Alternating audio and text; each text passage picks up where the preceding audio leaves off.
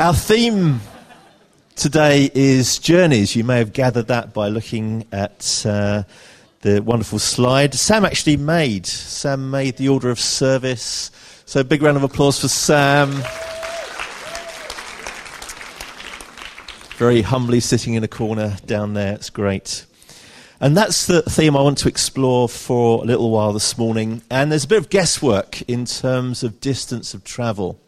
And uh, first dibs will go to anyone under 20. So I'll ask a few questions as we travel. And if you're under 20, you've got the uh, first go at uh, giving an answer. And there are prizes.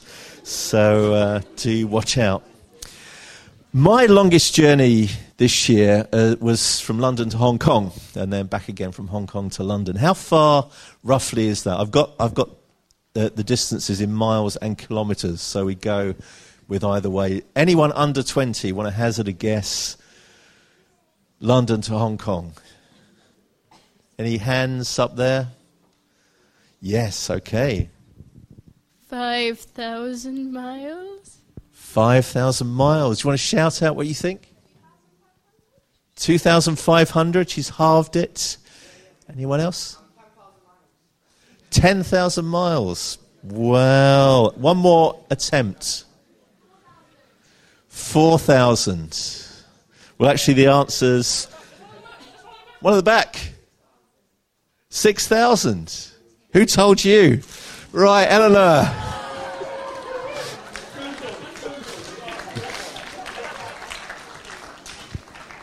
If you ask Google, you're instantly disqualified.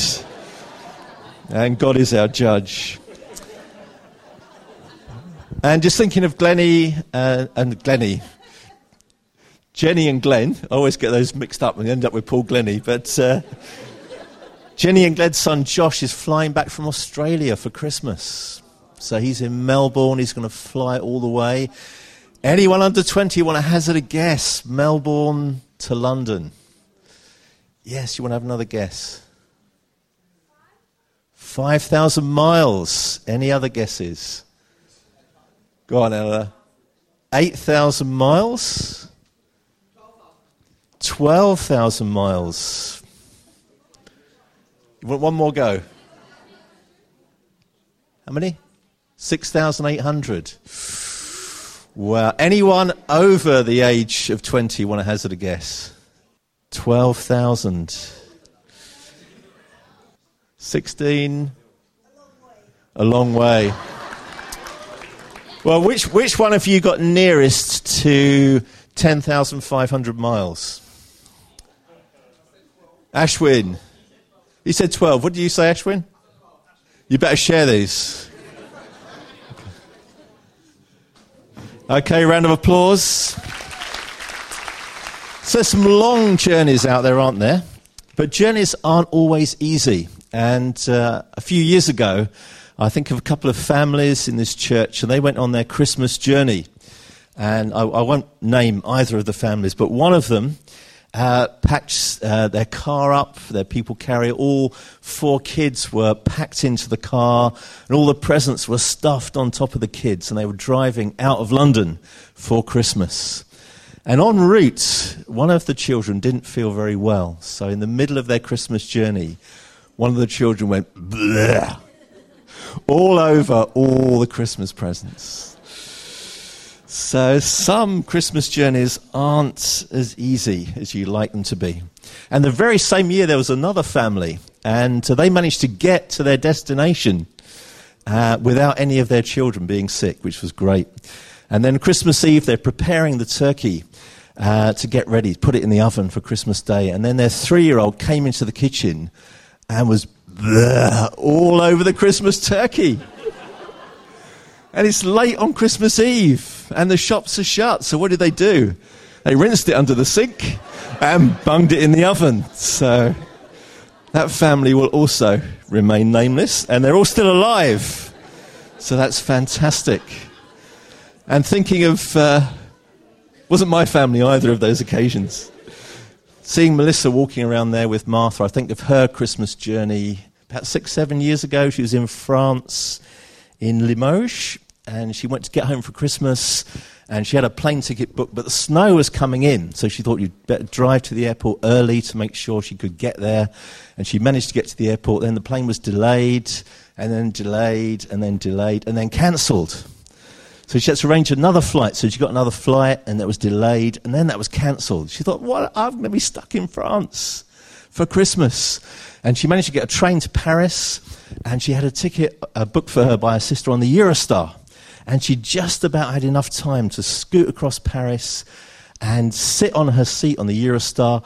Whew, got into the Channel Tunnel, and the train stopped. And it stayed there for 18 hours with no food and no heating. But eventually, she got through the Channel Tunnel, and here she is today. That's wonderful. So, that's marvelous. So, how far from Limoges to London? Any guesses? Under 20s. Do I see any hands? Any guesses? Yes. Uh, 300 miles? 301. 400. 375. One more. How many? 500. That's the nearest. I think it's about 600 miles, but well done. There you go. But what's been the most epic journey of this year? What's been the most epic journey of this year? What do you think? Brexit. Brexit. We haven't got there yet. I won't, I won't do a kind of straw poll on who's Brexit and who's Remainers, Remainers or whatever. What's been the most epic journey, do you think, this year? Uh, family from our church spent a year going around the world. That was very epic. Any, anything happened this year that could maybe beat that? So, family travelled around the world this year. Jenny's journey.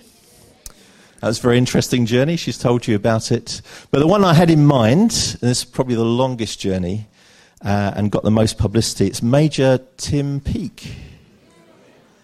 And he did this amazing journey. Actually started in December last year, uh, but went throughout a lot of 2016. And we're going to see the highlights in two minutes of his epic journey. So, Major Tim Peake and his epic journey.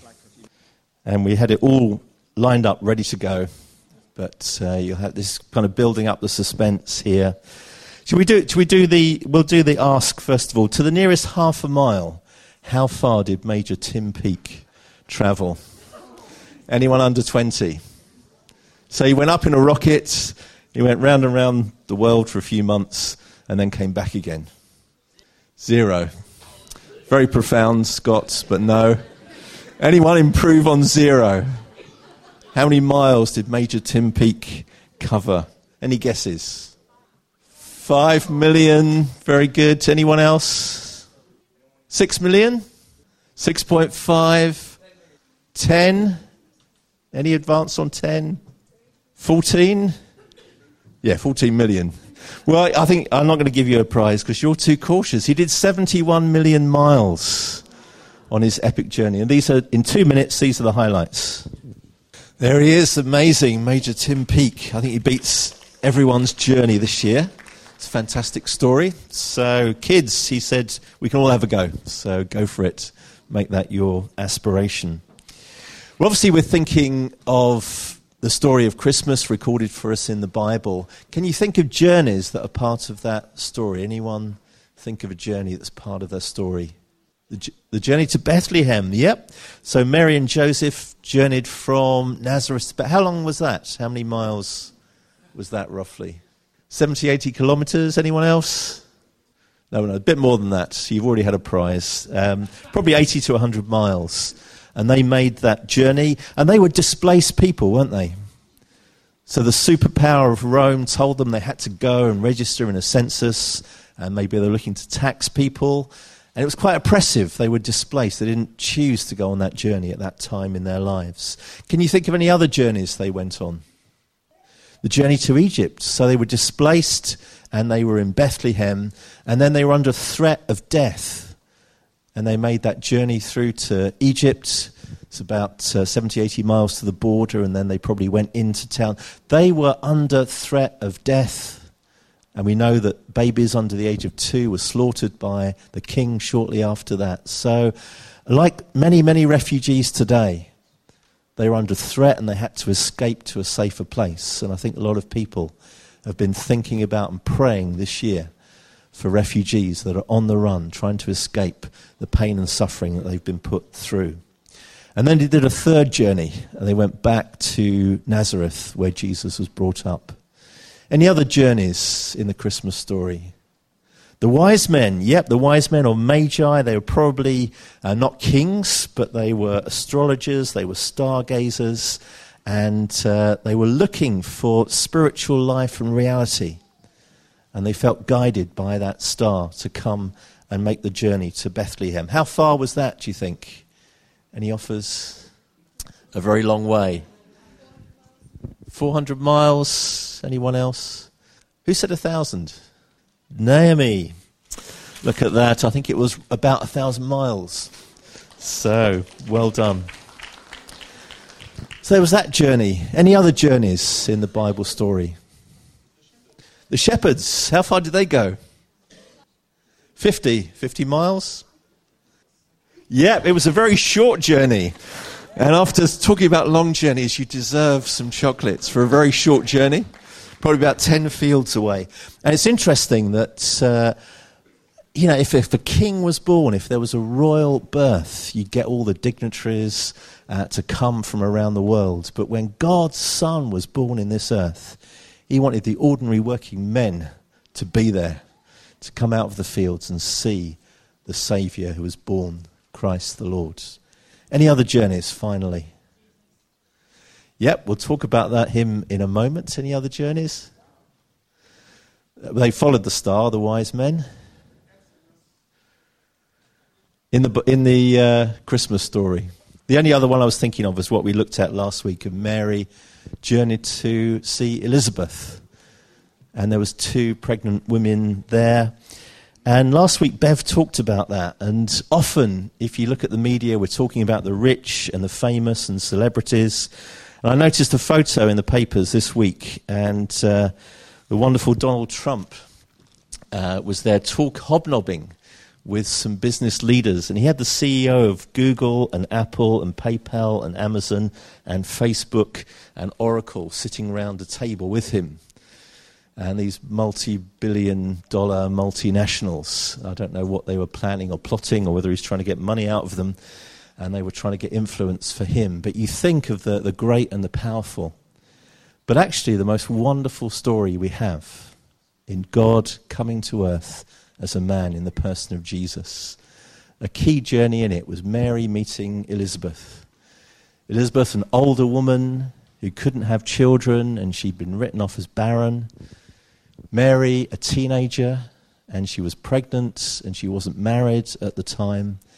And both written off by society in that time, I'm sure.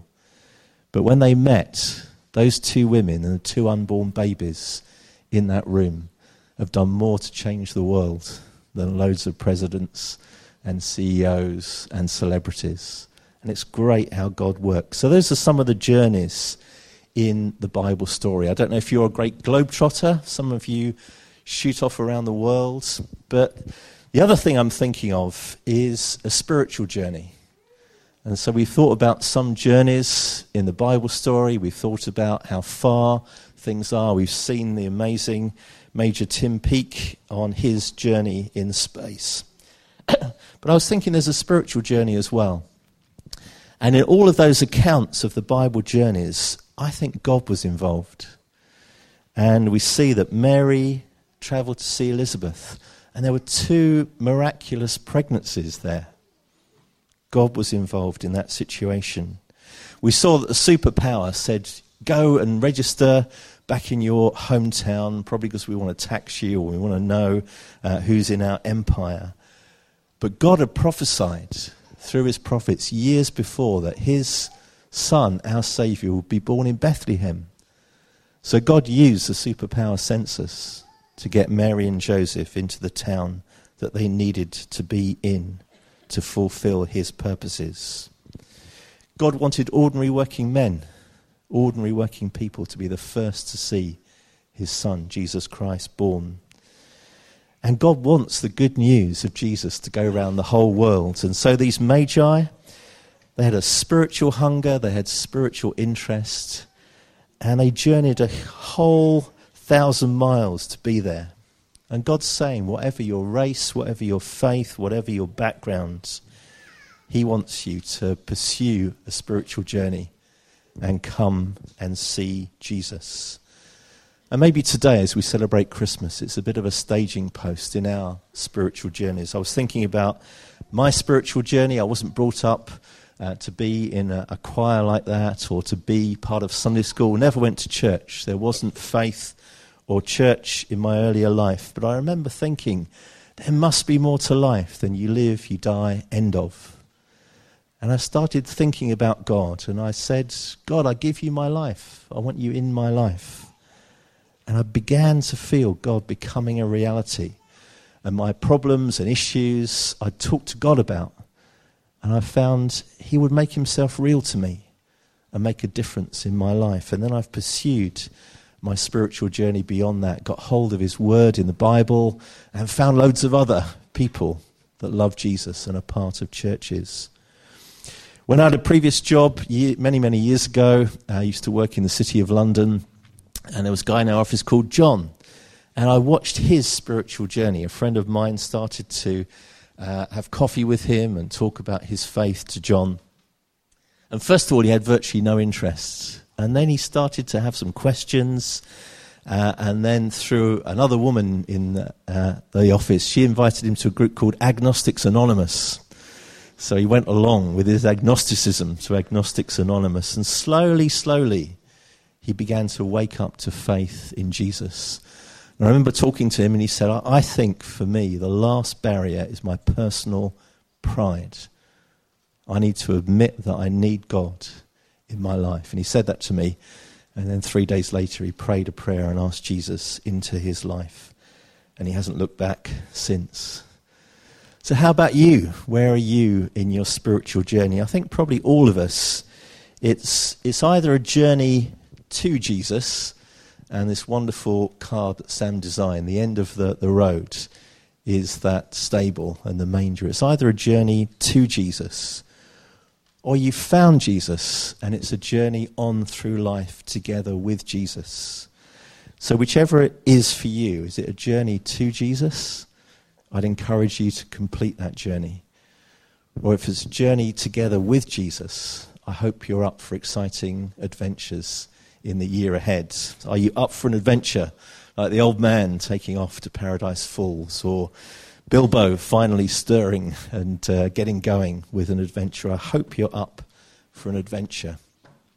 And we can be on a journey with God because God journeyed to be with us. And in Jesus, he left the glories of heaven.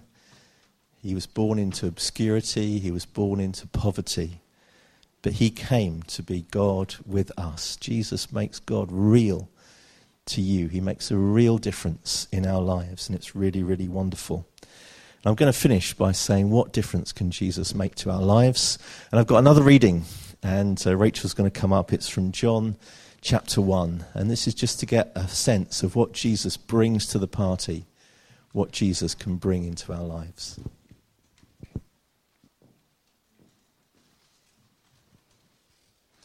This is from John 1. In the beginning there was the Word. The Word was with God, and the Word was God. He was with God in the beginning. All things were made by him, and nothing was made without him. In him there was life and that life was the light of all people. The light shines in the darkness, and the darkness has not overpowered it. The Word was in the world, and the world was made by him, but the world did not know him. He came to the world that was his own, but his own people did not accept him.